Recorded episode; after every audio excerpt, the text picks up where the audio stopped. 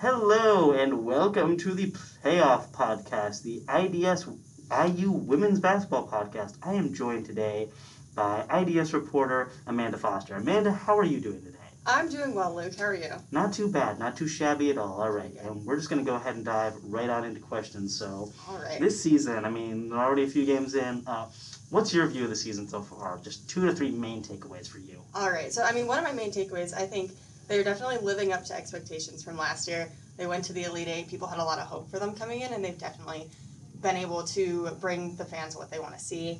Going into that, the team is really confident and energetic in how they play. They're confident as a team, and they're confident in themselves. And they keep on pushing through. Like even if they hit setbacks, they're like, "We got it. We can keep going. We know what we're supposed to do." And they're supported by Coach Teri Moren in doing that. um, a lot, which is really good to see. You can tell from the bench that she's always cheering on her players and helping them and telling them what to do.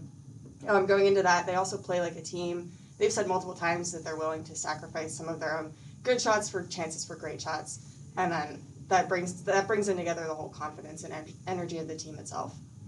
All right, awesome. And just to start things off, this is a successful, good team. That being said, no team is perfect, and this one is no exception. Issues this season have included a lack of contribution from this bench, particularly on the offensive side of the ball, and turnovers. What's your view on each, and are there any other issues you've noticed with this team?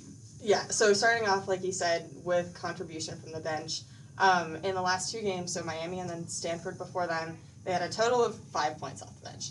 And all of those points came from Chloe Moore McNeil.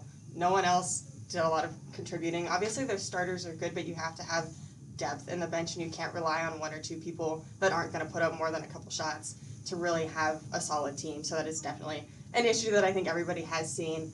Um, like you said, also with turnovers, they're averaging 14.8 this season. They la- they averaged about 11 last season. Um, so it's not like a huge difference, but it's definitely a big one that we've seen. Um, they've had they had 24 against Miami, and they did manage to win that one, but just barely.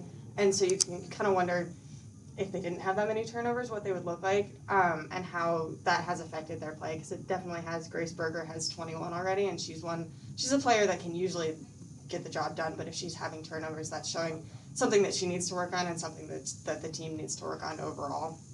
Um, also, I noticed rebounding, especially against Stanford. Um, IU has been pretty solid with rebounds, but Stanford was a big one with Cameron Brink having double digits, and so that while it did show, obviously Stanford's a good team, um, and IU can handle their rebounds, but it shows the potential for later on in the season if there are other players or other teams that are really good at rebounding how Indiana has to adjust and be able to work off of that when they run into those problems. Yeah, regarding the bench, I mean, Teri Moren is a coach that will play her starters, but there have been stretches this season and in, the past where they have just um, they've fallen behind or they've let an inferior team kind of come up on the upswing and tie the game. And you really would ask more from your bench to prevent that from happening. But of course, I mean, the starters, I mean, they're among the best in the country, so they can power through, but there will come a day when that just does not work, where that just is not good enough. Exactly. You know, if you have one of your starters not having a great day, great day or great game, or if they get hurt, you have to have people that you can go to. All right, and moving on, uh, one thing that's really evident with this team is just energy. There aren't really any checked out moments or a lack of effort evident in this team. Have you noticed this? Um, yeah, like you said, there are definitely times where teams have come back um, from a pretty substantial Indiana lead, but it doesn't seem like that's because they stopped trying. It's just the other team found something that worked for them. Um, especially, I feel like what I saw in games against Stanford and Miami, they were able to hold on and keep their energy throughout, even with Miami coming back. Like you said, late in, I believe it was the fourth quarter, um, they were still able to push through. And against a highly ranked team like Stanford, they put all of their energy into it. Um, it doesn't seem like they ever really just stop. Yeah, that's true. I mean, just look at this team. Even the bench um, will show some energy because, especially on the defensive side of the ball, like Kiandra Browne has really shown up on the defensive side of the ball. So while they've been struggling offensively, this team and its bench do have the energy to keep keep things going on the defensive end, keep teams from scoring. We saw that against Norfolk State. We saw that against Kentucky. Exactly, exactly. Right, and moving on, um, what is Indiana's offensive identity really? So I would say their offensive identity really comes down to their starters because their starters are basically their whole offense. You know, they're all averaging double digit points. Um, and especially Mackenzie Holmes is really kind of put herself as the face of. It seems like the whole Indiana team right now, not even just the offense, um, with what she's able to do. And like I said before, they they've said this multiple times in press conferences that they sacrifice good shots for great shots. And so going into that, their offense is like it's a team. They all want to work together. They're they're not as focused on playing as individuals, even though that's kind of what it's recognized. Like you're recognized as one player getting a double double or something like that. But they play as a team, and they all can work together. When they work together, it works well. Hey, when in doubt, find Mackenzie Holmes down low. I mean, Exactly. that's been Exactly. a good deal of their offense. Um, Pretty much, which is good and bad in its own right. all right, But- and defensively, what do you see from this team? What really, when you think Indiana women's basketball defense, what comes to mind? So the first thing for me is Nicole Cardano Hillary, um, because of the way she plays defense, because she kind of she stays out there and she threatens the other team as they're approaching. She's not under the net as like a post or anything, but she's out there. I will say though, I feel like I have, and this might just be a personal opinion, have yet to see like the truly gritty defense that we might have seen at the end of the year last year and that they talked about in the offseason and at the Big Ten media days. That there are moments where players like Nicole and others are really tough against the the offense, but then there are also moments where they kind of just seem to give in. And so I think they still have to kind of find their rhythm with the defense in every play down the court. I mean, watching Cardano Hillary play offense, sometimes I get angry just because, like, that just looks so frustrating because she's not, she is really the smallest player on this team, but she just gets after it on She- defense. She is yeah. in your face. Her, she's on the move. Like, it's just tenacious. She, she's a pest. I think I think Teri Moren might have said something along those lines. Um, and I that's I think that's true. I think it's she she has been doing a good job, and I think she has room to do more. Absolutely. And, uh, all right, moving on. This team defeated NC State, a number one seed in last year's tournament. What are your things to watch for in this matchup? I think so. Both of these teams, looking at their stats, have had some personal foul trouble, and I think with the energy and the hype that's going into this game, obviously because of the matchup last season, both teams have things to prove, and so I think it is going to be a tough game um, for both teams, physically and mentally, just trying to combat each other because I think it's going to be close.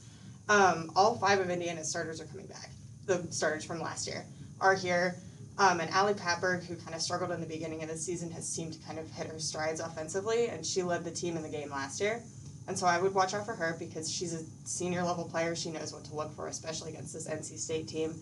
Um, NC State has a lot wider distribution in their scoring than Indiana. We talked about the starters really getting all the points for Indiana. NC State, everyone who has stepped foot on the court in games has scored at least one point. That's not something to forget about because it like whatever whoever they bring off the bench has the potential to e- even get just like one foul and make a free throw from that. Yeah, I mean, if you're looking at Indiana's roster, just about any one of the starters could score. Of course, you have to put a massive, massive emphasis on home. But then you look at NC State's team. I mean, any one of those people could score from anywhere on the court.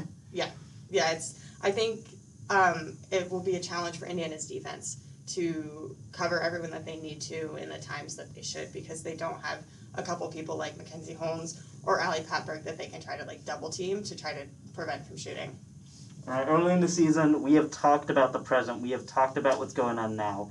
Now, let's keep put our eyes in the future. Who do you think in the Big Ten could threaten Indiana? Because obviously, top ten team, but there are teams out there that could give Indiana just trouble. So here's here's the thing for me that I feel like early in the season it's hard to really predict who's going to do what, especially in basketball because things can change so quickly, especially like the AP poll and the rankings. However, Maryland came in; they were ahead of Indiana in the rankings going into the season, if I'm not mistaken. And right now they're number eight in the AP poll. And there's something that I just feel like they're going to keep coming back, and I think they're going to stay in the top teams in the Big Ten and in the top 25. And I think at some point that could pose a problem.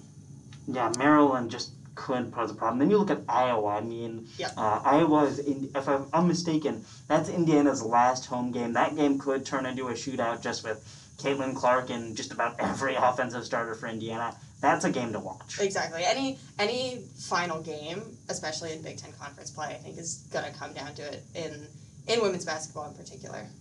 Alrighty, that's your payoff podcast for this week. Thank you so much for listening along. I'm Elsie Norton, and this is Amanda Foster signing off.